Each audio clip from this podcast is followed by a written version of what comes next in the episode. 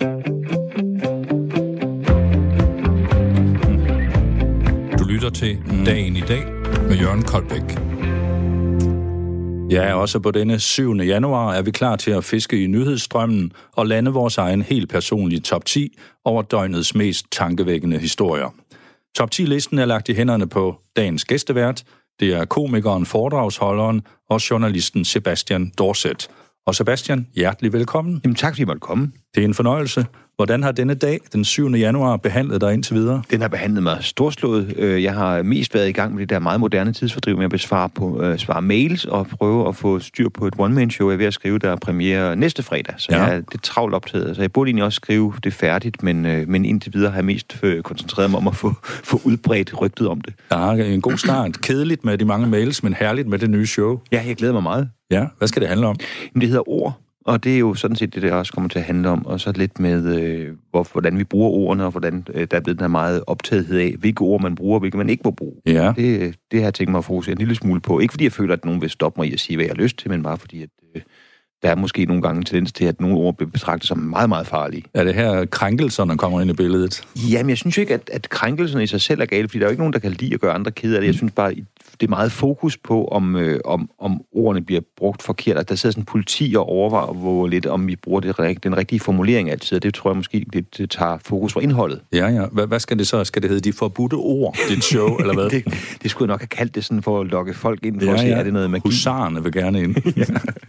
det ved vi. Ja. Hvad er din plan videre i dag, når vi er færdige her om øh, 55 minutter? Jamen, jeg skal op på øh, Aarhus Teater, hvor der er en tænkepause, live tænkepause, de her fine små bøger fra Aarhus Universitetsforlag, hvor en forsker har mast sin viden ind på 60 relativt let fordøjelige Det er sider. et fint format. Jamen, det er skønt, og så er der en, øh, en skuespiller, en instruktør, der øh, skuespiller Johannes Lilleøre faktisk, som laver Mm. en monolog om bogen først, og så interviewer jeg forskeren, som hedder Gorm Harster, og har skrevet en tænkepause om krig, så jeg skal op og snakke om krig på Aarhus Teater. Kan man sige, at det er et aktuelt emne i øjeblikket? Skræmmende aktuelt. Ja, det må man nok have lov til at sige. Ja. ja. Hvor, hvor mange kommer der og hører sådan noget? Er det en lille menighed, I samles der?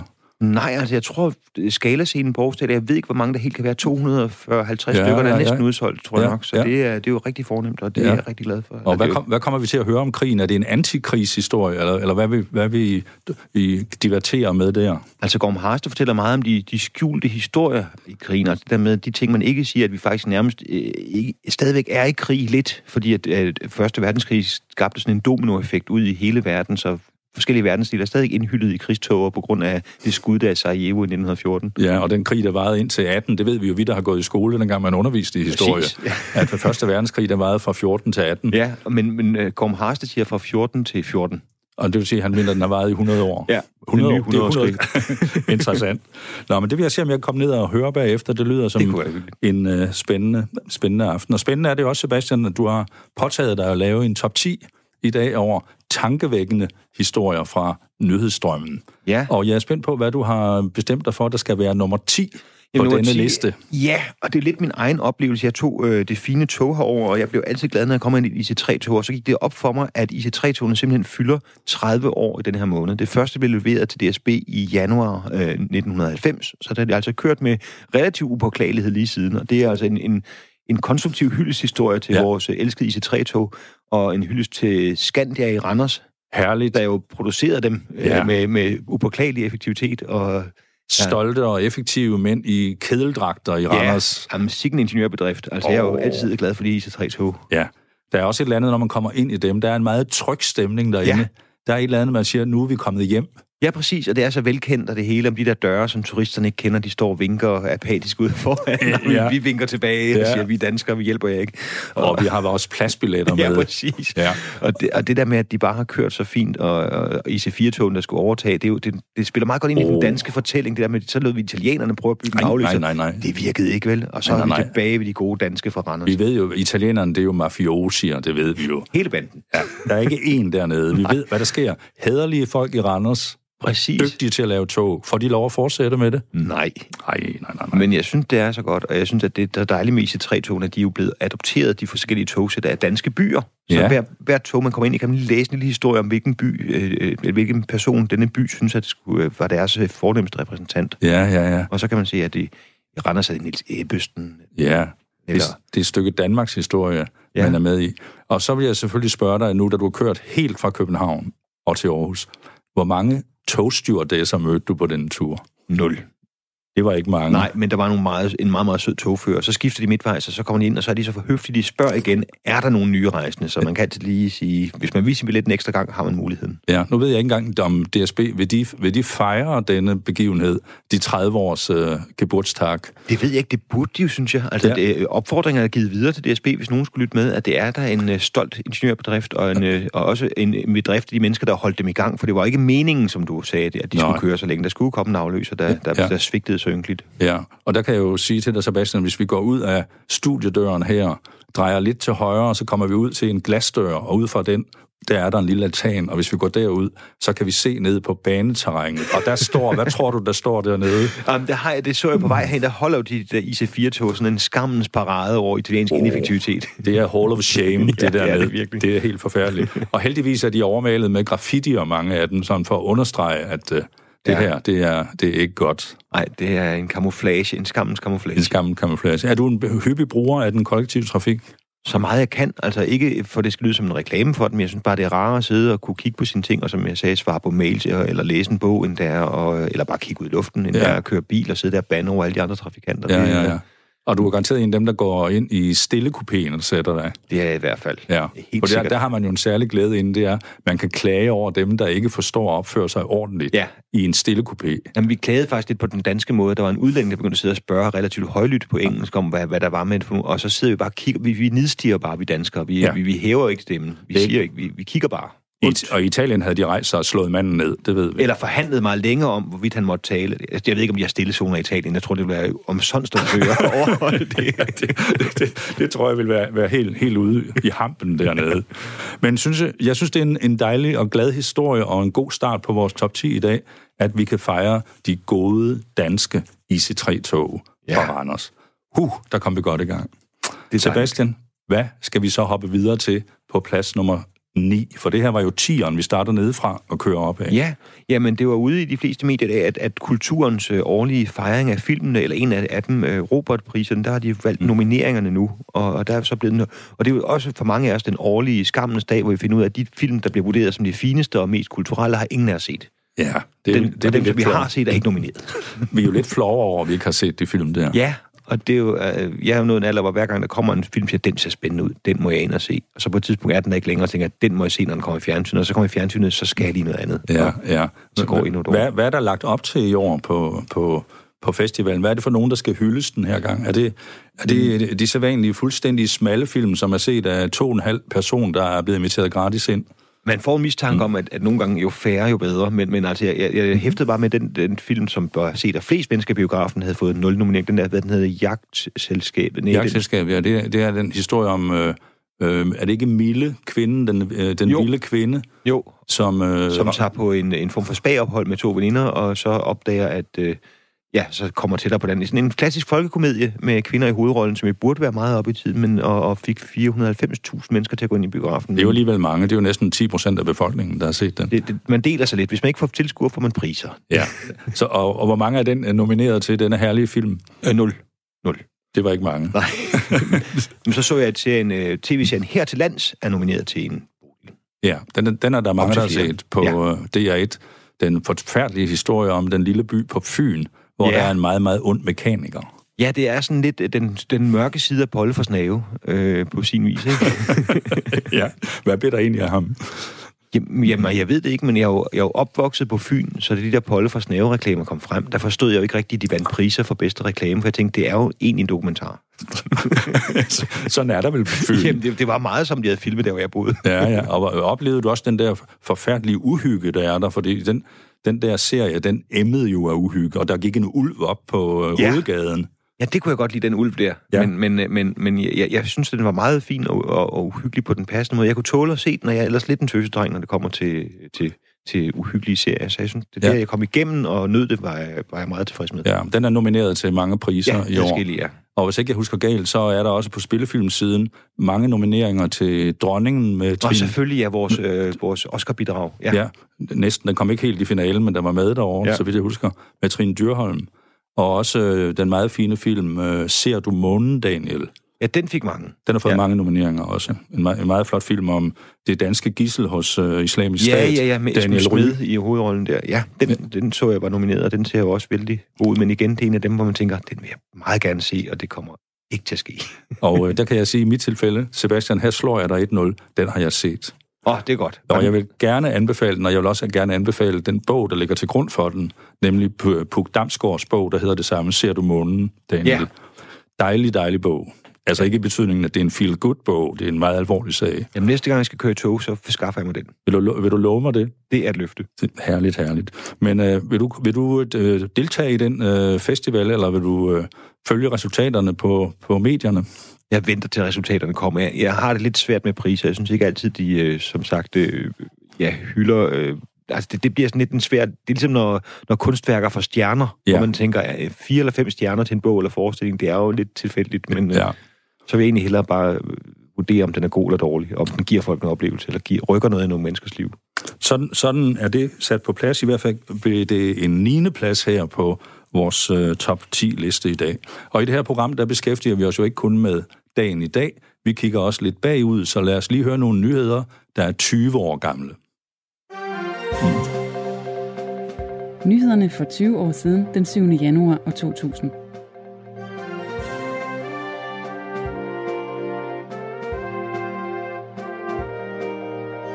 Ældre mister medicintilskud, skriver Berlinske Tidene.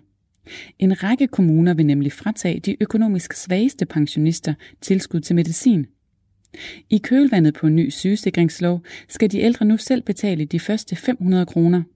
Men det var ikke hensigten med loven, raser ældresagen. På Taiwan har læger fundet et 49 år gammelt forstenet foster i buhulen på en 76 år gammel kvinde, da de opererede hende. Fænomenet skulle kun være registreret tre gange tidligere i historien. Det ser ud som om fostret døde i 20. graviditetsuge, da det flyttede sig fra livmoderen til buhulen og er forstenet på grund af kalkdannelser. Og så simulerer mænd orgasmer. Næsten hver anden mand har lavet, som om han fik orgasme, når han har dyrket sex med sin partner. Det fremgår af en undersøgelse i det tyske dameblad Freundin. Ifølge magasinet vil mænd hellere spille skuespil, end at fortælle, at de måske har et problem. Du har lyttet til nyhederne for 20 år siden, den 7. januar år 2000.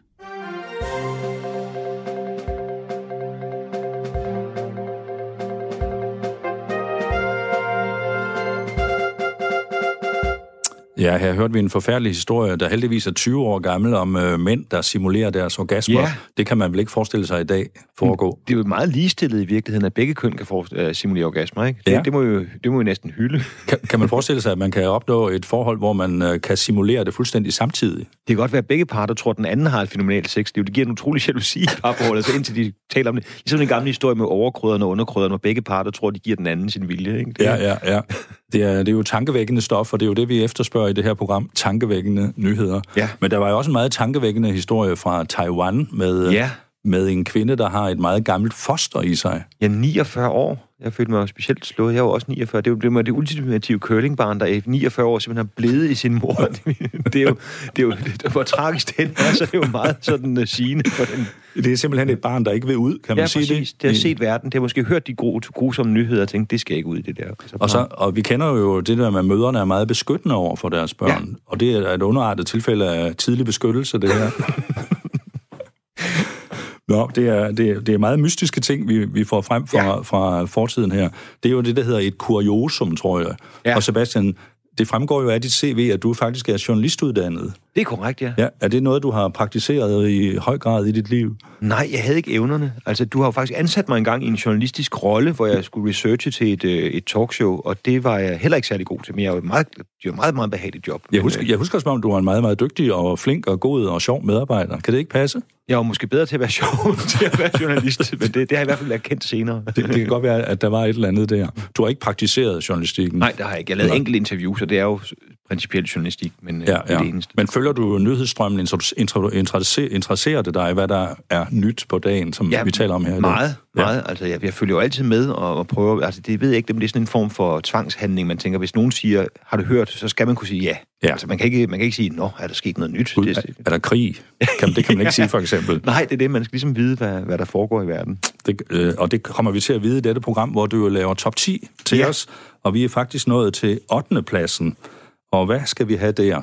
Jamen, det er meget apropos øh, moren på Taiwan, der holdt på sit øh, foster i, i 49 øh, uger. Så er der folk, der gør det omvendte og øh, har så deres børn i børnehave allerede, når de er to år gamle. Og det er der nogle kommuner, der tillader. Godt nok færre end, end før, men der er stadig ja, kommuner, ja. der synes, det er okay, hvor organisationer og øh, andre siger, at øh, også politikere siger, at man skal vente til barnet er tre år, man starter i børnehave, fordi det er simpelthen ikke godt at komme ud i det barske, nådestøse miljø, som moderne børnehave udgør. Ja, ja, ja. Man tænker også lidt, er der overhovedet noget barndom tilbage? Altså hvis man allerede som toårig, der er man til sin første eksamen for at se, om man kan rykke op i Ja. Altså fra vuggestuen til børnehaven. Jamen, de, forældrene kommer hjem og henter med deres hentede barn og siger, hey, altså lille øh, Alexandrine Amalia er allerede rykket op i børnehaven, og vores barn sidder her i vuggestuen som en idiot. Altså nu må vi ja. se at få, få vedkommende presset, barnet pres.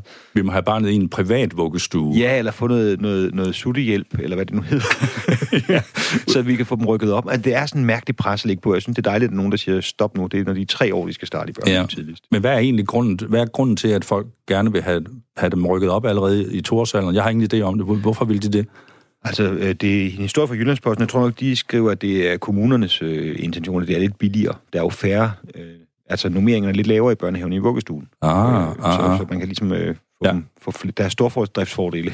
Du, der, er, der er en absigt bag, bagefter der. Ja, måske. Og så er der nok også det med forældrene, der tænker, at nu skal vores barn videre. Der er jo den der konkurrence blandt forældre med, hvad, ja, kan, ja, hvad ja. kan baby? Jeg har jo ikke selv børn, så jeg ved ikke rigtig, hvad børn kan i hvilken alder. Jeg bliver altid lidt overrasket. 16 år, kan de så godt gå? Eller? Øh, det ved ikke, om de er renlige som 16 år, hvordan, hvordan det foregår. Men, men, men er det her i virkeligheden, er det et udtryk for et eller andet i vores tid omkring det der med, at vi skal måles og vejes og vurderes hele tiden? Ligger, ligger der noget af det i det? Ja, det tænker jeg jo meget. Jeg har lidt ondt af de unge, at der ikke kan komme en lille smule ro på det der med, at man hele tiden... Altså, i, i skolen kan man i allerede 7. og 8. klasse vælge et bestemt fag, og det, altså, det afgør, hvad man kan komme ind på universitetsstudier, fordi, ja, det, ja. For, fordi det afgør, hvad man kan komme på i gymnasiet, så det bliver sådan en mærkelig udvalgelse. Jeg vidste ikke, hvad jeg ville lave, da jeg var 20. Nej, altså jeg ved dårligt nok, hvad jeg vil lave nu. Jeg er 67. ja, men, øh, men fornemmer du, at der er øget fokus på det her, når du nu øh, ser dig omkring i, i verden? Jeg synes også, der er kommet en følelse af, at, at det er okay, at man slapper lidt af, at man tager sig en tid, tid til at tænke over det. Der kan man jo sige, at øh, hvor, hvor, ja, jeg synes personligt, det der uddannelsesloft var lidt tåbeligt, men det gjorde trods alt, at folk tænkte, åh, oh, hvis jeg kun må få en uddannelse, ja. skal jeg også tage mig god tid til at finde ud af, er det nu det, jeg vil lige mærke på, mærke på mig selv, lyder så forkert, men altså lige øh, under overveje, hvad er det egentlig, jeg skal bruge mit liv på, og det synes jeg jo, jeg tror altså ikke, der er nogen, der har skadet af at sidde et par år og kigge og finde ud af, at det er ikke det her, vil.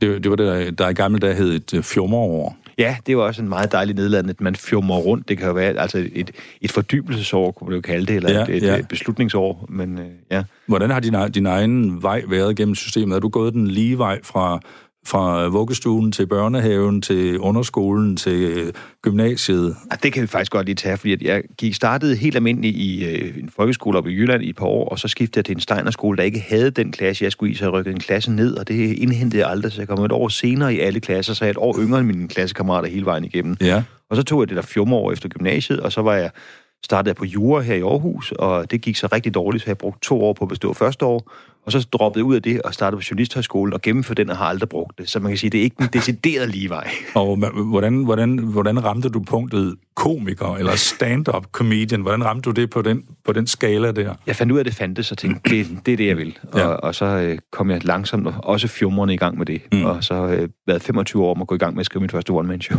og, og nu er det jo på vej, det ved ja. vi, at du skriver på det nærmest, mens vi står her. Ja, næste fredag har jeg premiere, så det skulle gerne være næsten færdigt. Ja, ja. Så på en måde er du jo nået i mål, kan man sige. Jeg håber det. Det håber vi alle, du er. Helt sikkert. Under alle omstændigheder fik vi her på 8. pladsen historien om børn i toårsalderen, der allerede skal til den første eksamen. Du lytter til Radio 4. Ja, og her er vi godt i gang med dagens top 10 liste over tankevækkende nyheder, serveret af Sebastian Dorset, komiker og foredragsholder og alt muligt andet. Ja. Og Sebastian, nummer 7. Ja, altså vi havde før om noget med, med børn, der bliver presset for tidligt i, øh, i børnehaver. Her har vi så en mand, der er blevet presset for tidligt i præsidentembedet i USA, som... Øh, hvor Donald Trump jo er meget rasende over han, øh, med Iran, at han ikke kan få lov at bombe kulturmindesmærker i Iran som hævn for deres formodede hævn for hans droneangreb. Det lød lidt kompliceret. Det altså, han dræbte den her øh, iranske officer med, med droner, mm. og nu siger han, at hvis I gør det mindste igen, så vil han øh, ødelægge iranske kulturminder. Ja. Så siger folk, det må man ikke, det er imod folkeretten, det er, det, det, det, det er til statsterror. Og så siger han, det kan jo ikke passe, når de må blive øh, vejsidebomber mod vores soldater. Mm. Og det er, jo, det, er jo, det er derfor, jeg kalder ham barn. Det er jo en meget binær måde at opfatte verden på, I også er i dem. Det er jo ikke de samme mennesker. Det er jo ikke alle i Iran, der ligesom mødes i en hemmelig klub på en form for stadion og siger, nu laver vi vejsidebomber. Det er jo en ulovlig organisation, som der sikkert også er nogen dernede, der kan bekæmpe. Ja, ja. Og, og nu siger du, at det er en mand, der er kommet lidt for tidligt i sit embede. Det, man fornemmer der, at det ikke er en uh, Trump-støtte, vi har i studiet her i dag. Jeg synes jo, det er grotesk. Man kan jo mene, hvad man vil om politikken og det hele, men det med, at man kan tage ham i deciderede løgne på en daglig basis, det må vi bare, altså, det menneskelige egenskab, vi har i livet, det er jo det, vi siger, skulle helst være nogenlunde sandheden. Ja. At vi får skytterne en gang imellem, når vi snakker om os selv, eller laver en datingprofil, det kan man måske undskylde, at med, hvis ens kæreste spørger, hvordan maden smager, man så siger, det smager dejligt skat, i stedet for at sige, føj for helvede. Så ja. det er jo øh, verdens hvide løgne, men at ja. Donald Trump, han ligesom ikke rigtig, der ikke eksisterer en virkelighed for ham. Det er jo skræmmende, at den kan ændre sig efter, hvad han lige føler. Det, mm. det synes jeg ikke er, er den type menneske, jeg personligt synes skulle lede øh, verdens Nej, du, du vil ikke stemme på ham, hvis du var borger i USA? Nej, men jeg forstår godt folk, der gør, fordi han siger sådan noget med, at øh, det er jo dem, der ligger vejsidebomber, så er der en masse mennesker, der siger, ja, det er jo også uretfærdigt, hvorfor, vi, hvorfor skal vi følge krigens regler, hvorfor skal vi øh, følge folkeretten, når de andre ikke gør det? Det er jo en klar følelse, mange mennesker har, det er jo det, der gør, man, altså det er jo svært at nå den slags mennesker med... Øh, med viden og fakta og videnskab, fordi de bare har en, de reagerer på en mavefornemmelse, og det, det gør vi jo alle sammen, men så skal man jo bare lige slå hjernen til på et ja, tidspunkt ja, og sige, ja der bliver jeg sur. Havde jeg egentlig ret til det? Eller skulle jeg lige tænke mig over og sige, kan det være anderledes? Det kan det måske ikke. Mm. Men det er jo også tankevækkende, at uh, Trump sidder jo uh, demokratisk valgt i ja. USA, og halvdelen af amerikanerne støtter ham. Ja, det er meget skræmmende, men især det der med, at det er blevet så polariseret, at de demokratiske vælgere har mere eller mindre opgivet ham. Det er en meget lille gruppe, der, der synes, han gør det godt. Og så republikanerne står fuldstændig urokkeligt fast på, at ja, han gør det fantastisk. Ja. Men når, når du, Sebastian, når du så i jagt har verden i dag, ser du så på verden med optimistiske, positive briller, eller tænker du om et øjeblik, der starter den store verdenskrig? Altså, jeg frygter det jo lidt. nu skal jeg op på, øh, på Aarhus Teater og lave tænkepause om krig, og det er jo, altså det der med Første Verdenskrig, der var den store, virkelig forfærdelige krig i, i historien, øh, udover der også har været andre forfærdelige krige. Den ja, blev ja. udløst af et enkelt geværskud, ikke? altså et enkelt skud i Sarajevo, der dræbte den øh, østrig-ungarske afprins Ferdinand. Ja. Og det har jo så gjort at sætte verden i, fuldstændig i brand og opløst imperier og alt muligt. Ikke? Altså nu har Trump lige droneskudt en uh, iransk officer. Man ved jo aldrig, hvad det er for et skud, der bliver strået, der brækker kamelens ryg, uden at det skal lyde som en, nej, en stereotyp omkring Iran og, ja, ja, ja, ja. Så har du en lille angst for det? Jamen, det har jeg sådan altid, når de her ting sker, fordi at, at det, altså, lad nu andre lande have deres interne, hvor vi har jo ikke sindssygt gode erfaringer med at begynde at ændre magthierarkier i mellemøstlige lande. Mm-hmm. Så du håber, du lidt, at, håber du lidt, at uh, fornuften sejrer, og det driver over igen? Jeg har det håb, at når vi hører iranske øh, tal, talspersoner, deres øh, regeringstalspersoner udtale sig, så synes vi altid, det lyder helt horribelt. De snakker altid noget med Gud, og alle skal gøre, og vi ja. skylder, og den øh, store satan. Men de er jo rationelle mennesker. De har bare en retorik, som de bliver nødt til at bruge, fordi det er den kultur, de har. De har et teokrati, ikke? Ja. Men jeg har en formodning om, at de godt ved, at de nok ikke står så særlig godt i en krig. Skal vi i fællesskab krydse fingre for, at det går? Det gør jeg. Lad, lad de rationelle, veluddannede mennesker øh, få, få lov til at snakke sammen, så skal det nok gå det hele. Det håber vi, Sebastian. Det håber vi. Lad os lige tage et nyt kig øh, tilbage i tiden. Vi går tilbage til nyheder, der er 10 år gamle. Nyhederne for 10 år siden, den 7. januar 2010.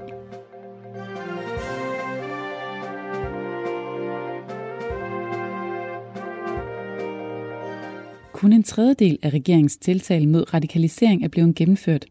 Det skriver Jyllandsposten. Og småbørns taleevne kritiseres. Tusinder af småbørn taler nemlig dårligt og har ikke et aldersvarende sprog. Hver tiende taler faktisk så dårligt, at det kræver en særlig indsats, skriver Berlinske. Og skal familieforøgelse højere på dagsordenen hos de unge, bør der være bedre vilkår for at have børn, mener en professor i reproduktionsmedicin. SF støtter synspunktet, men Venstre er skeptisk. Og så var det første gang, at biograferne havde premieredag på en torsdag. Indtil nu havde fredag ellers været heldighed til formålet, men nu har torsdag altså taget over.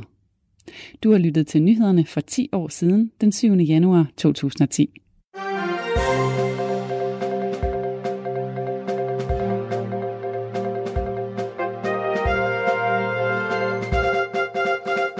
Ja, spændende nyt fra fortiden. Her hørte vi, at småbørn allerede dengang havde problemer der med, med sproget.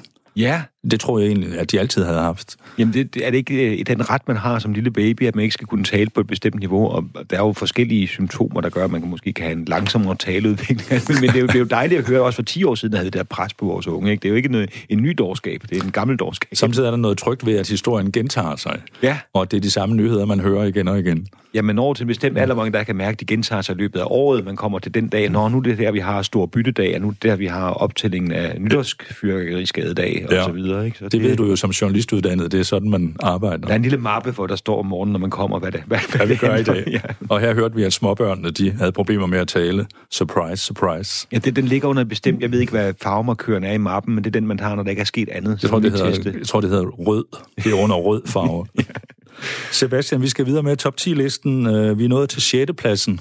Ja, og det handler om de her øh, Boeings øh, 737 MAX-flyet, som jo lød som en form for øh, sexlegetøj, men, men, men som jo øh, efter den en, en, er blevet, blevet stået, slået stort op af Boeing, som deres nye øh, superfly, så viste det sig, at et par af dem faldt ned, og så har de Ja. været på jorden lige siden, og nu Ja. er det første øh, luftfartsselskab altså lavet en aftale med Boeing om kompensation, for det, det er American Airlines, der har gjort det. Ja, Og ja, det, øh, ja. Det er jo en, en dejlig historie om igen mekanisk dårskab, at, at man, man slår det stort op og siger, nu har vi lavet et superfly, alle skal hyre det, og så viser det sig, at det var ikke rigtig færdigt. Nej. Og der kan man sige, der er IC4-togene en kæmpe skandale, men de er trods alt på jorden. Så hvis de endelig går i noget galt, så går de bare i stå. Ja, og der kan vi også sige, at IC4-togene, som nævnt, står jo lige her bag vores bygning her og, ja. Og samler graffiti og- og støv. Men det er jo et fantastisk syn. Ud over hele verden, der står der disse her Boeing-fly Ja, rundt om på øh, startbanerne, men de kommer ikke til start. og det var ikke en opfordring til oceanske graffiti-malere om at opsøge Boeing 737 MAX-fly. Men ikke, ikke desto mindre siger, det jo også noget om den der, vi er jo meget teknik øh, interesserede og begejstrede. Ja. og vi vil jo gerne have nye ting, og nye helt fantastiske tog, og nye fantastiske fly. Og så gentager historien sig jo også lidt. Det lykkes jo ikke altid. Nej, præcis. Men øh, man skulle lade Scandia-fabrikkerne i Randers bygge de nye fly, så vil de garanteret holde i, i 30 år. Spørgsmålet er, om vi kan sende den besked over til øh, Boeing er det, i Seattle. Er det ikke der, de bor på den amerikanske Det ved vestkyst? jeg faktisk ikke. Nu må jeg hy- hylde min, øh, min, min tro på viden og indsigt og sige, det, det aner jeg faktisk ikke. Nej, nej. Hvordan har du det selv med at flyve? Jeg er meget, meget rolig, og det, det lyder meget, meget grusomt, men, men hvis der skulle gå noget galt, så går det stærkt. Altså, ja. det er ikke den værste måde, kan man sige. Nej, at, øh, man, at nogle gange kan det vist nok tage et til to minutter. Det er jo selvfølgelig relativt lang tid. Ja, jo, men øh, man må sige, med mange andre forløb, så vil jeg sige, man nok gerne bytte for to minutter. Godt nok kan Ja, ja, blive ja. ja. lidt hestblæsende skrigen omkring en, men altså, så, øh, Så sker der et eller andet. så, går det, så, er det, så er det hurtigt overstået. Skal vi to lave en slags vedmål om, hvornår kommer disse fantastiske Boeing-fly op på vingerne? Hvornår tror du? Jamen, må ikke Boeing på en eller anden måde få lavet den klassiske med, at pludselig hedder de noget andet, og øh, så er det ikke længere 737 MAX, så er det en øh, 749, den, den helt nye flyver, som Ja. ingen kender, så er den malet en ny farve, og så kommer den øh, fra, frisk fra fabrikken, godt nok med lidt graffiti på, som de febrilsk forsøger at fjerne. Så, så du tror, det bliver inden for vores levetid? Ja, en, en rebranding om et, et lille års tid eller noget. Ja, der er de oppe igen. Skal Ja. vi ikke aftale, at vi mødes igen om et år, for at se, om du fik ret i, i den spot om? Det er en aftale. I hvert fald fik vi det her præciseret på 6. pladsen, at der holder masser af Boeing-fly på jorden rundt over hele verden. Hvad har du på plads nummer 5? Ja, det er en af de mindre, kan man sige. Der er strid i det, man kalder influencerverden. Altså de her mennesker, der lever af at, at fortælle, hvad de, hvad de har fået til morgenmad, og hvad de går og laver ellers på de sociale medier. De har... Øh, der er nogen, der har set, at der er rigtig mange, der annoncerer for kirurgiske indgreb, altså skønhedsindgreb, hvor folk kan Ja. få løftet det ene og, og sænket det andet og lagt øh, fyld ind i, i, i pande og, og læbe. Og øh, der er noget numsekirurgi, der har delt vandene, hvor nogle influencers mener, at man skal ikke sådan annoncere blandt unge mennesker for, at man lige kan få rettet på sin, øh, sin bagdel. Nej. Øh, fordi det kan jo få nogle mennesker til at tro, at deres bagdel ser forkert ud, som den er. Ja. Og måske i en alder, hvor den ikke rigtig har sat sig, om man så må sige.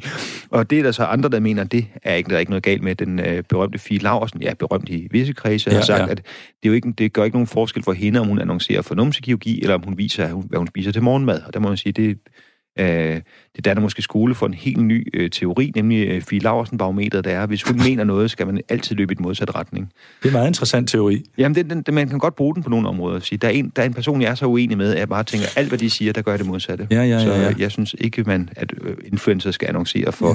numsekirurgi. Eller Det- det, andet det- kirurgi. Hvorfor er det egentlig, man skal have gjort noget ved sin numse? Jamen altså, jeg kan da godt forestille mig, at min kunne da godt være både spændstig og yngre, men jeg er trods alt også 49, og jeg synes ikke, at unge mennesker skal, skal gå i gang med den. Øh, Nej. Men uh, måske glædes over den, de har. Men øh, der er jo også unge piger, der kommer ind med, øh, helt naturlig, frisk, struttende ungdom, og siger, at de vil gerne have lavet sig selv om til noget bedre, noget de har set et eller andet sted. Ja, det er noget med moden inden for numser skifter. Det lyder meget mærkeligt for os deroppe i alderen, men noget med, at på et tidspunkt skal man have en lidt større, den skal være lidt bredere, men, men man skal bare tænke på, at så skal den jo tages ud igen, når moden skifter, og det er måske et lidt besværligt sted at lave, lave uh, fashion. Ja, ja, ja. Vil du betegne dig selv som en influencer? Jeg spurgte min kæreste, fordi det, der var så meget snak om influencer, der var hele tiden flere, så hvad kræver det egentlig? Min kæreste sagde så, at hun havde hørt, at 3.000 følgere på Instagram, så er man influencer. Ja. Og jeg har 1.500 så- på, følgere på. Instagram, så jeg er halvfluencer. Du er, halv, du er nærmest influenza.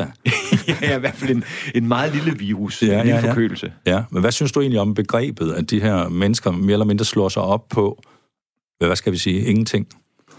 Et eller andet sted er det jo skræmmende, at unge øh, i dag, børn i dag, hellere vil høre på nogen, der minder fuldstændig om dem selv, og ikke har andet på hjerte, end de selv kunne tænke sig frem til. Det der med, at man kunne have nogen at spejle sig i, i stedet for at have nogen at se op til, det synes jeg er en skræmmende udvikling. Eller det er bare ærgerligt, at, Ja. de ikke, at de ikke siger, at der er en her, der ved utrolig meget med et emne, og hører det, i stedet for at sige, at der er en her, der også bare sidder på sit værelse og tænker på, hvad de skal på og tøj, Ja. og snakker om det. Og så, så ser jeg det. Så, altså, det der en-til-en lighed, synes jeg, er, at man ikke vil noget mere, men altså, ja, måske snakker vi ikke nok med vores børn. Måske skulle vi selv holde op med at være så meget på de sociale medier, så bare øh, øse ud af vores visdom. Jeg ved, hvis der er noget, børn elsker, så er det halvgamle mænd, der fortæller, hvad de ved og hvad de har oplevet. Nu skal du høre, da jeg var ung. Da jeg var ung, Der havde vi et par træsko at gå i, og vi var lykkelige. og vi var lykkelige, og de andre havde ingen træsko. Så gav vi dem, der ikke havde nogen, den ene af vores træsko. Og så hængede vi Ja, og så sammen. var vi solidariske. Hver morgen stod vi op og sang solidariske sange. Ja, det gjorde vi jo desværre. Ja. Puh, ja. Hvad tror du, det er kommet for at blive det her influencer-begreb? Altså med alting, så er der jo en, en barndom og en teenageperiode og en voksenliv. Jeg tror, vi er nået til teenageperioden nu, hvor det er meget fjollet og meget over det hele. Og så på et eller andet tidspunkt sætter det sig. Så er der nogen, der er influencer, fordi de har noget på hjertet, de faktisk kan gøre noget, og de, de er sjove og underholdende og velformulerede. Og så holder op, folk op med at se på dem, der egentlig bare sidder og siger, Ja. hvad det hedder som anden sætning. Ikke? Ja, ja, ja. det er meget, en meget brugt sætning. Ja, om sådan der, hvad det hedder. altså, øh, totalt. øh, influencermand. Ja, Ja, ja. ja. ja pøller Så- nogle ting. Så jeg tænker, at, at der, der, der, der sker en naturlig udvælgelse, tror jeg, og så er der nogle gode nogen tilbage. Og dem, selvfølgelig er der altid plads til folk, der har noget på hjertet. Ja, og her bliver de noteret på en fin femteplads på dagens top 10 liste. Og nu vil vi igen lige kigge bagud, nemlig vi vil lytte til nyheder, der er fem år gamle. Nyhederne for fem år siden, den 7. januar 2015.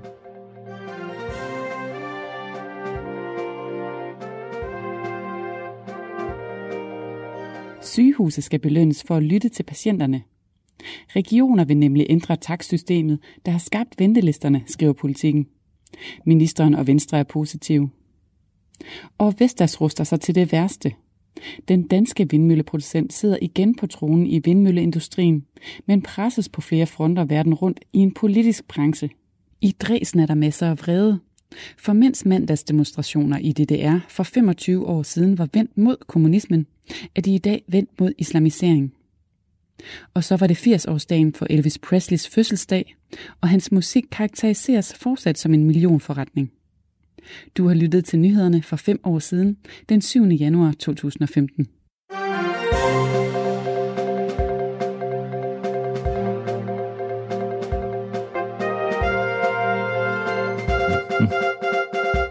Dejligt at høre, at for fem år siden, der fyldte Elvis Presley 80 år. Ja, så fylder han jo 85. Det er jo decideret. øh, Det bliver jo ved med ham. Sebastian Dorset, får vi overhovedet markeret det nok, efter din mening?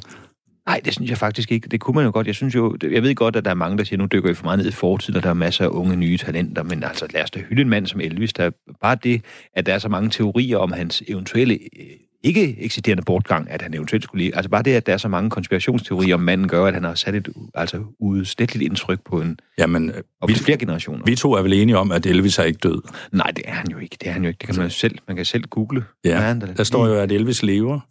Og han, jeg tror, han lever et sted sammen med Olof Palme og nogle andre, der går rundt og hygger sig Ja, der. måske den der, fik vi tjekket den der, øh, det der hus, Amdi Petersen viste sig at have et sted, Ja, ja, men ja. fik vi tjekket alle værelser. På Fisher Island i Miami. Ja, ja, fik vi tjekket, om der sad et lille værelse, hvor man kunne høre nogen synge Love Me Tender Love me tender, love Men- me do. med en 80-årig, øh, lidt sprunken Det, det, det er et godt eksempel på, hvordan journalistikken øh, ikke lever op til sit... Øh, op til sit ry, må ja. vi jo sige. Men vi glæder os over, at Elvis stadig lever, og øh, han, som der også fremgår af den her historie, sælger masser, masser af musik stadigvæk. Ja. Dejligt. Vi nåede til øh, punkt øh, 4 på vores top 10-liste, Sebastian. Hvad synes ja. du, vi skal nyde der? Jamen, jeg faldt jo over historien med, at hvis man renser tallene, og det er jo altid en god start på en historie, det betyder, at den ikke er helt absolut, men hvis man renser tallene, så man de er helt sammenlignelige med socialgrupper og økonomisk status, så klarer unge med indvandrerbaggrund ja. så lidt bedre på de videregående uddannelser end unge med ren dansk baggrund.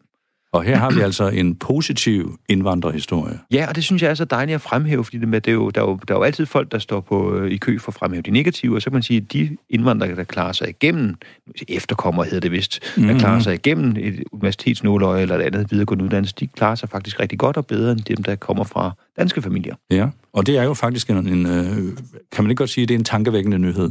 Jo, det synes jeg bestemt, og den, den tanke, den vækker hos mig, det er jo, hvornår, hvor lang tid går der, inden nogen begynder at finde ud af, at det er et problem. det skal nok være nogen, der kommer lidt og siger, nej, nu tager de de gode uddannelsespladser for vores gode danske unge. ja, det er selvfølgelig, det er ja. selvfølgelig en indbygget fare, der ligger for den slags uh, ja. historier her. Men jeg synes jo, hvis man sidder der og snakker om, at det er også for dårligt, at de ikke bidrager, og de er overrepræsenteret i statistikkerne, så de har altså også overrepræsenteret den statistik, der hedder videregående uddannelser. Ja, ja. Og er der ikke noget om, at det er indvandrerpigerne især, der er øh, fremme i skoene her? Jo, det har jeg hørt, at de, øh, at, at de klarer sig rigtig godt, også, også i skolen faktisk, altså folke- og gymnasieskolen. Ja, ja. Og, øhm, og kommer videre frem til de øh, videregående uddannelser. Ja. ja. Jeg hørte en teori om, at grunden til, at pigerne klarer sig så godt, det er, at de er underkastet en vis form for social kontrol, der betyder, at de ikke løber rundt øh, og laver ulykker om aftenen og om natten. De sidder hjemme og passer bøgerne. Ja, jamen der kan man sige, at øh, 68 øh, og den, den frie opdragelse jo ikke har gjort noget godt for nogen. Se som en som mig, der kun med nød og næppe klarer mig igennem en uddannelse i halvandet forsøg. Ikke? Jeg skulle have haft lidt mere social kontrol. Og jeg, ja. Jeg synes, at social kontrol har fået et dårligt ry. Jeg var i, i Netto og oplevede social kontrol, fordi at jeg, der var en forfærdelig larm, og så pludselig hørte jeg en kvindestemme, der mildt, men fast sagde, nu dæmper I jer lige lidt. Og så var der lidt brok, og så blev der helt stille for de to børn, hun havde med. Jeg synes, det var ja. dejlig social kontrol. Jeg var meget tilfreds med hende. Jeg synes, det var en dejlig mor. Og det var en mor, der for en gang skyld ikke roste sine børn for deres øh, højlytte og kreative nej, optræden. Nej, jeg var i en anden supermarked, hvor en mand havde taget sine to drenge med, og for at få en rolig indkøbstur, så kørte de rundt med hver sin fjernstyrede bil, og ja. han kunne ikke se, hvad det problem kunne. Altså, det kunne Børnene skal vel også have lov til at være Ja, præcis. Men Sebastian, vi glæder os her på fjerdepladsen over en uh, positiv historie, der handler om, at uh, børn med indvandrerbaggrund er begyndt at klare sig bedre i uddannelsessystemet. Ja. Lytter til Dagen i dag med Jørgen Koldbæk. Ja, og ikke mindst med Sebastian Dorset, stand-up komiker, foredragsholder og alt muligt andet, og nu manden, der vil præsentere os nummer tre på sin top 10-liste. Ja, der er jo nørdet nok til, at jeg synes, det er spændende, når der sker en ting som det her, nemlig en overskrift, der hedder NASA finder jordlignende planeter. Det er altså helt bogstaveligt, de har fundet en planet, der minder om os kun 100, 100 lysår væk. Det er jo lige på den anden side af ICT-4-togene Ja, hernede. man skal lige gå den vej et par, ja. par hundrede år, så... Op til Ringgadebroen, og så lidt ud. og så lidt ud i universet, ja. ja, ja. Men altså, det er, det er en øh, planet, der har vand, og den ligger den afstand fra det bælte fra dens egen sol, som gør, at den kunne have liv, uden at det bliver alt for svitset eller, eller nedfrossen. Så, øh, så det er bare at tage det op. Uha, det var da en god nyhed. Ja, det synes eller jeg også. Er, eller er det? Altså, sådan som vi behandler vores egen klode, det er rart at høre, at der er nogen, der kan tage over et sted derude, når deres livsform nu bliver avanceret nok til at skabe ekstrabladsnationen og influencers og, øh, og, og, og dingbattet og hvad vi ellers ja, har. og to øje i børnehaverne. ja, præcis. Der, der er nogen, der kan gøre det. De kan måske se på os og se, når det er en, øh, ligesom mit Filausen barometer, man altid går den modsatte vej, hvad hun gør, så kan det være, at den anden planet, når de opnår tilstrækkeligt intelligent liv, kigger på jorden og siger, det var ja. helt klart, det, der gik galt. Det skal ja. vi ikke gøre efter. Men er der ikke også noget om, at øh, Mr. Musk, der har lavet Tesla-bilerne, jo. at han har et projekt om, at, at vi skal uh, emigrere ud i rummet? Jo. Og uh, der kan, det er muligt, den nye planet, nu kan jeg ved ikke, hvad den hedder. Ved du, hvad den hedder? Nej, det ved, den har sådan et meget langt, kedeligt NASA-navn, tror ja, jeg. med nogle bogstaver og nogle tal. Ja, ja. ja, ja. Den, en kodenavn. Men når vi først, når der op, det første, hvis Elon Musk kommer først, må han navngive den. Det giver jeg ham lov til her. Kan den ikke hedde Musk? Det kan vi bare kalde den, så er han i hvert fald sikker på at tage afsted. Ligesom Donald Trump, der sætter sit navn på alle de bygninger, han ejer, så kunne ja. han også få lov at skrive sit navn, måske bare barbere det i noget græs eller et eller andet. Ja, ja, ja. Er du fascineret af alt det der med rummet og science fiction? For det er der jo mange mænd, der er. Ja, der er jo et eller andet med det der, altså det er jo også en god filmbaggrund, det der med, at man er ude et sted, hvor der ikke er andre. Det er jo det ultimative lukkede rum. Det er jo sådan en raket der, hvor alt udenfor det er ildforladt og dødt, og man ikke kan gå nogen steder hen. Så det er jo bare en, øh, en god en god baggrund, og det sætter jo tankerne i gang, det med, at det er uendeligt. At, Ja, at ja. det stopper aldrig. Man kan bare flyve derud af. Og så, Ja, ja. Og så er der jo det helt fantastiske derude, de sorte huller. ja. Uha. Hvad var det, Stephen Hawking, der inden han døde, sagde, at, at, at ingen science fiction forfatter kunne finde på noget, der var så bizart som de sorte, sorte huller. nej, nej. Det er jo en fantastisk tanke, at der er noget, der er så stærkt, at lyset kan ikke trænge ud derindefra. Ja, og hvad det dog er. Hvad tror du, det er? Og det er igen der, hvor man skal holde sig til, til det, man rent faktisk ved. Men jeg kan da gætte, at jeg, jeg, jeg er jo science fiction interesseret nok til at, at gætte mig frem til, måske er det en fejl i vores opfattelse af universet. Det er ligesom når man har et, et sort hul på et kort i gamle dage. Nå, ja. Det var det, man ikke vidste. Der er et eller andet, der gør, at vi ikke rigtig ved, at hvis vi nu ser på universet på en anden måde, så forstår de sorte huller måske bare deres eget univers eller en eller anden ting. Ja, ja, ja, ja. Der er et kraftfelt derinde, der er så voldsomt, at øh, man Ja. ja. tror, det er løgn. Jeg, jeg hørte faktisk en, øh, en rumekspert sige, øh, da hun blev spurgt, hvad man der er i de sorte huller, og så sagde hun, der er rigtig mange teorier om det. Jeg hælder til den teori, der hedder, der ligger alle de der sokker, vi ikke kan finde, når vi åbner tørretumbleren. Der mangler altid en, Ja. og de bliver samlet i de sorte huller. Så er det klart, at der er ikke noget, der kan slippe ud derfra, for de sokker, de dukker aldrig op igen. Det ved vi jo. Men øh, du, du er med i science fiction-bølgen, du følger med i, hvad der sker derude Det gør i jeg. fremtiden. Jeg prøver, men altså, jeg forstår det ikke rigtigt. Sådan noget øh, øh, kvantefysik og den slags, det har jeg opgivet, men, men, men altså, jeg, jeg synes, det er meget spændende. Ja, altså, det, det tror jeg ikke, vi i dag når til bunds i, hvordan kvantefysikken virker. Det er noget med, at en kat kan både være død og levende på ja, én gang. præcis, ja, men det mente Niels Bohr ikke. Nej, Niels Bohr, han mente, at den kun kunne være død. Ja, den han, døde han kat. slog den faktisk ihjel. Nej, det gjorde han af ikke. samme grund. Sebastian, næste gang du kommer, der vil vi gå igennem hele den øh, teori omkring kaos. Den er jo meget interessant. Det ville være skønt. Det vil vi. Her vil vi nøjes med lige at høre nogle nyheder, der er et år gamle. Nyhederne for et år siden, den 7. januar 2019.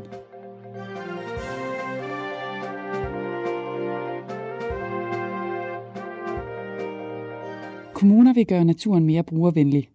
Det skriver Christi Dagblad, og en selfieplads på Himmelbjerget og plænegræs i en eng med orkideer er eksempler på, hvordan kommuner vil gøre naturen mere brugervenlig. Men man gør i stedet naturen unaturlig og ødelægger dens magi, lyder kritik. Cyberoprustning skal beskytte sårbare områder som sundhed og energi. Regeringen lancerer nemlig 68 tiltag, der skal beskytte sårbare sektorer mod cyberangreb. Men der er strid om finansieringen. Og så holder storbanker hånden under fedder ejer trods kollaps. Danske Bank og Nordea står til at miste store summer på konkursen. Du har lyttet til nyhederne for et år siden, den 7. januar 2019.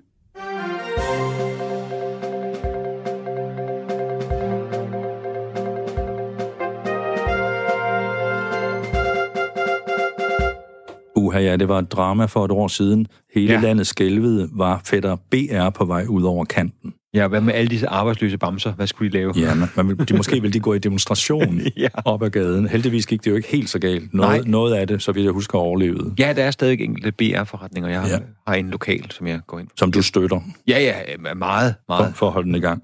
Men jeg synes faktisk, der var en meget tankevækkende historie i begyndelsen af indslaget, der handlede om, at man ville prøve at gøre naturen mere brugervenlig. Ja, det, er, det siger meget om, hvordan vi er nået så galt med vores klode, som vi er. Altså det der med, at, at hvis naturen ikke arter sig, så må vi gøre den mere brugervenlig. Vi skal have natur, man kan have mere at gøre. Det er jo øh, det modsatte af natur. Det er jo kultur. Ja, ja. altså, Og det var et forsøg på at øh, få gjort øh, danskerne mere naturinteresserede. Og så hører man her for eksempel et projekt om en selfie-plads ved øh, Himmelbjerget. ja.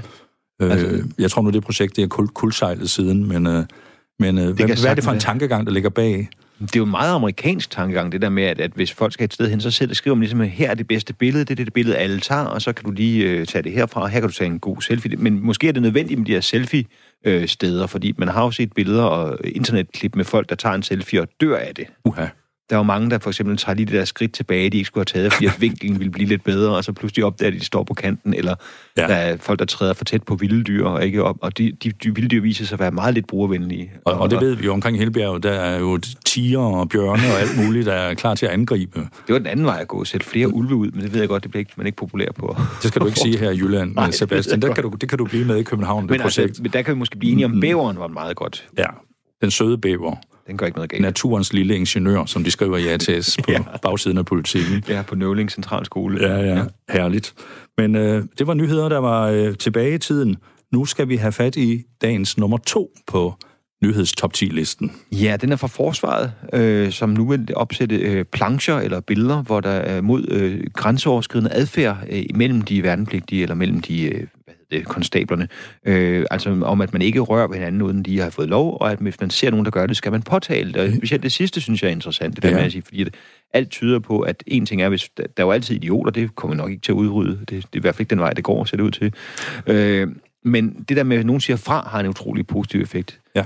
Øh, jeg minder om en undersøgelse, jeg læste for nogle år siden, om at øh, man havde prøvet med at undersøge kamerabilleder i nattelivet, hvor der også skete en slags ting. Mm. Øh, eller folk, der er ved at komme op og skændes. Og, og det, det viser, at den første, der sagde fra, det var sådan et tipping point. Hvis en anden sagde, hold lad være med det, så, så stod den ligesom og vippede der. Men hvis der så er en mere, der siger, nej, det er jeg enig med ham den første i, det skal jeg lade være med, så stoppede folk som regel. Men hvis den første sagde, lad være med det, så var det en 50-50, om de to, der var uvenner, så begyndte at slå på ham, der blandede sig. Ja, det er jo det. Eller den, der ragede på kvinden, så at kvinden så også sagde, det skal du ikke blande dig i. Men hvis der først er to, så det man kan gøre, det hvis der er en, der siger fra, skal man altid bakke vedkommende op. Det er den sikre position. Meget interessant teori. Jamen, jeg synes, det er ret spændende, og ja, ja. jeg har prøvet at sige det til, til, de, til min, øh, min papsøn på 17, at øh, hvis han ser noget i byen, så vent lige til den anden, der er den modige. Så kan du være den, den med, med, med, modighedsmedløberen. Man skal ikke være first mover her. Nej, det kan være farligt. Så skal man i hvert fald lige vurdere, om de er, ser truende ud. Ja, men hvad, hvordan tror du sådan en kampagne vil virke rundt om på de danske kaserner? Altså,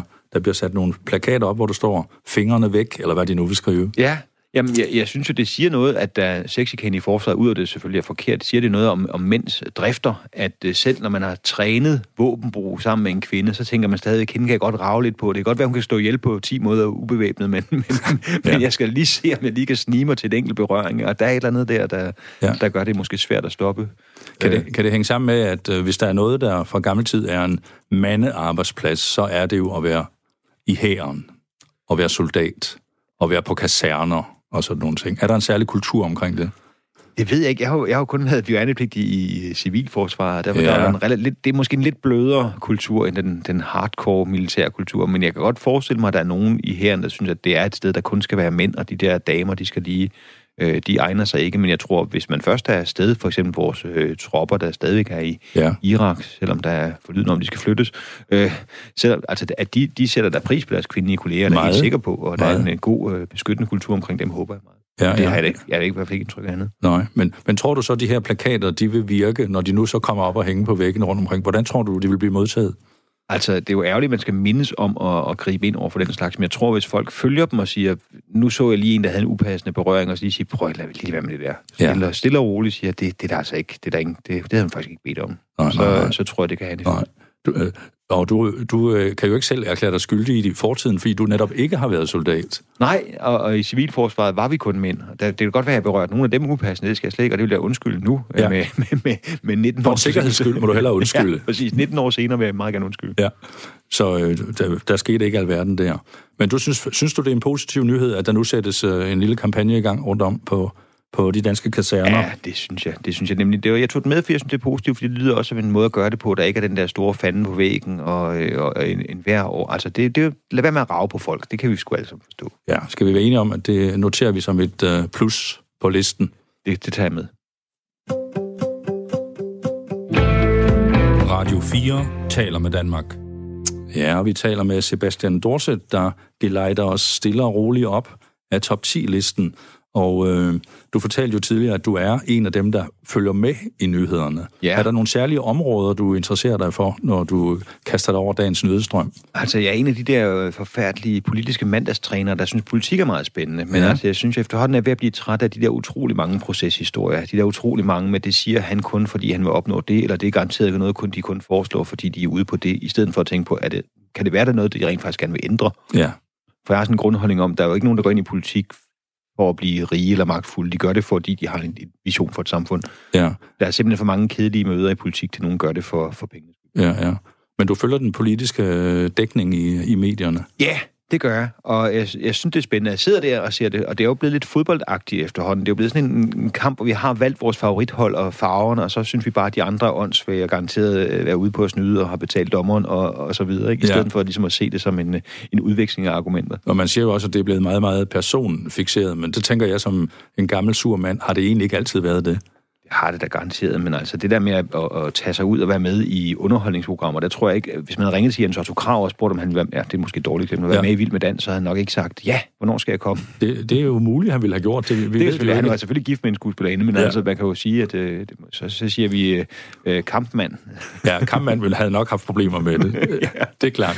Men dengang var der jo også en, en højtidelighed, man kunne også sige selvhøjtidelighed omkring øh, ja. politikerne. Det er vel gået, gået øh, lidt fløjten øh, i de senere år. Jeg kan meget godt lide, at man stadig i Folketingssalen opretholder det der med, med herre og så det fulde navn, eller fru og det fulde navn, ja. øh, i stedet for bare at kalde dig der. Ja, hej du.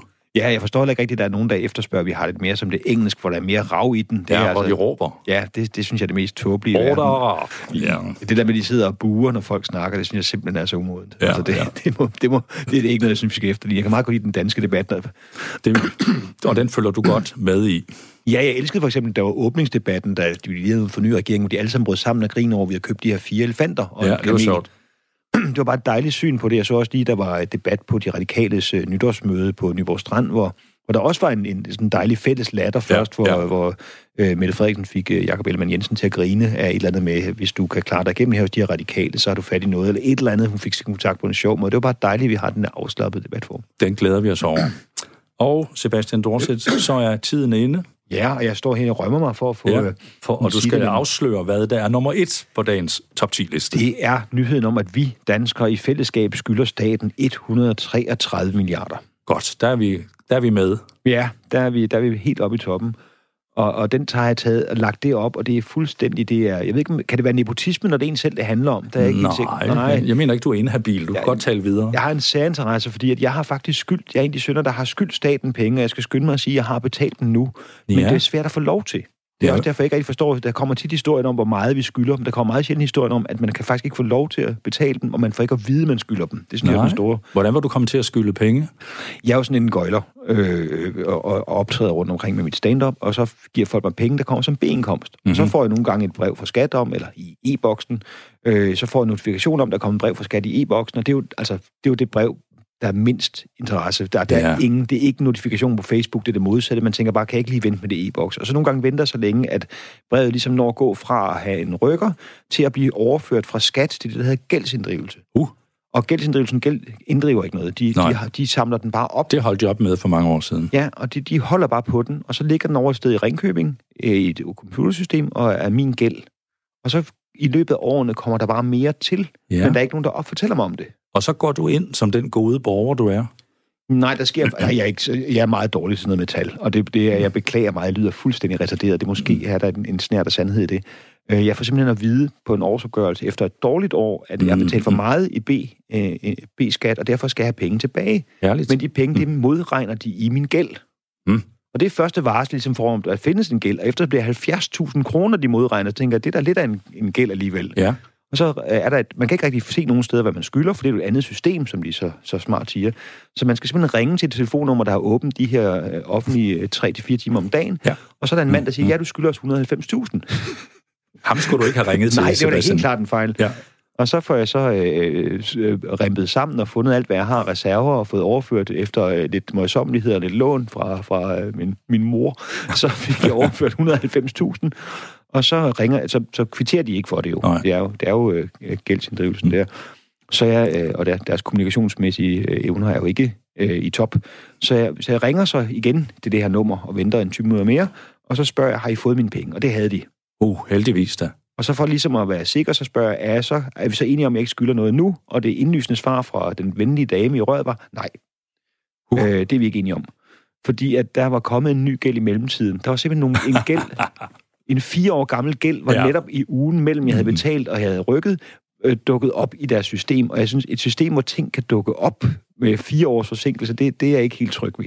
Så jeg tænker, når, når danskerne skylder 123 millioner, kan det være, fordi det, eller milliarder, kan det være, fordi det system er så håbløst. Så hermed videregiver du det øh, fromme ønske, at de måske kunne være lidt bedre til at håndtere sagerne og få inddrevet det. er lidt sådan uh, udadreagerende, tror jeg vist ikke, det hedder, men måske bare henvende sig til dem, der, der skylder dem penge og sige, kunne du tænke dig at betale? For jeg tror, der er Mm. rigtig mange, der ikke ved, de har gæld. Og så det, det første skridt på det, det er jo ligesom at sige, hey, du skylder os de her penge. Har du noget mod at give os dem? Det kan jo være, at det, det tal kunne blive barberet væsentligt ned, hvis de rent faktisk spurgte efter pengene en meget flot slutning på øh, en argumentation for, hvorfor just denne historie var nummer et på dagens liste. Historien om, at vi skylder flere penge end nogensinde til det offentlige.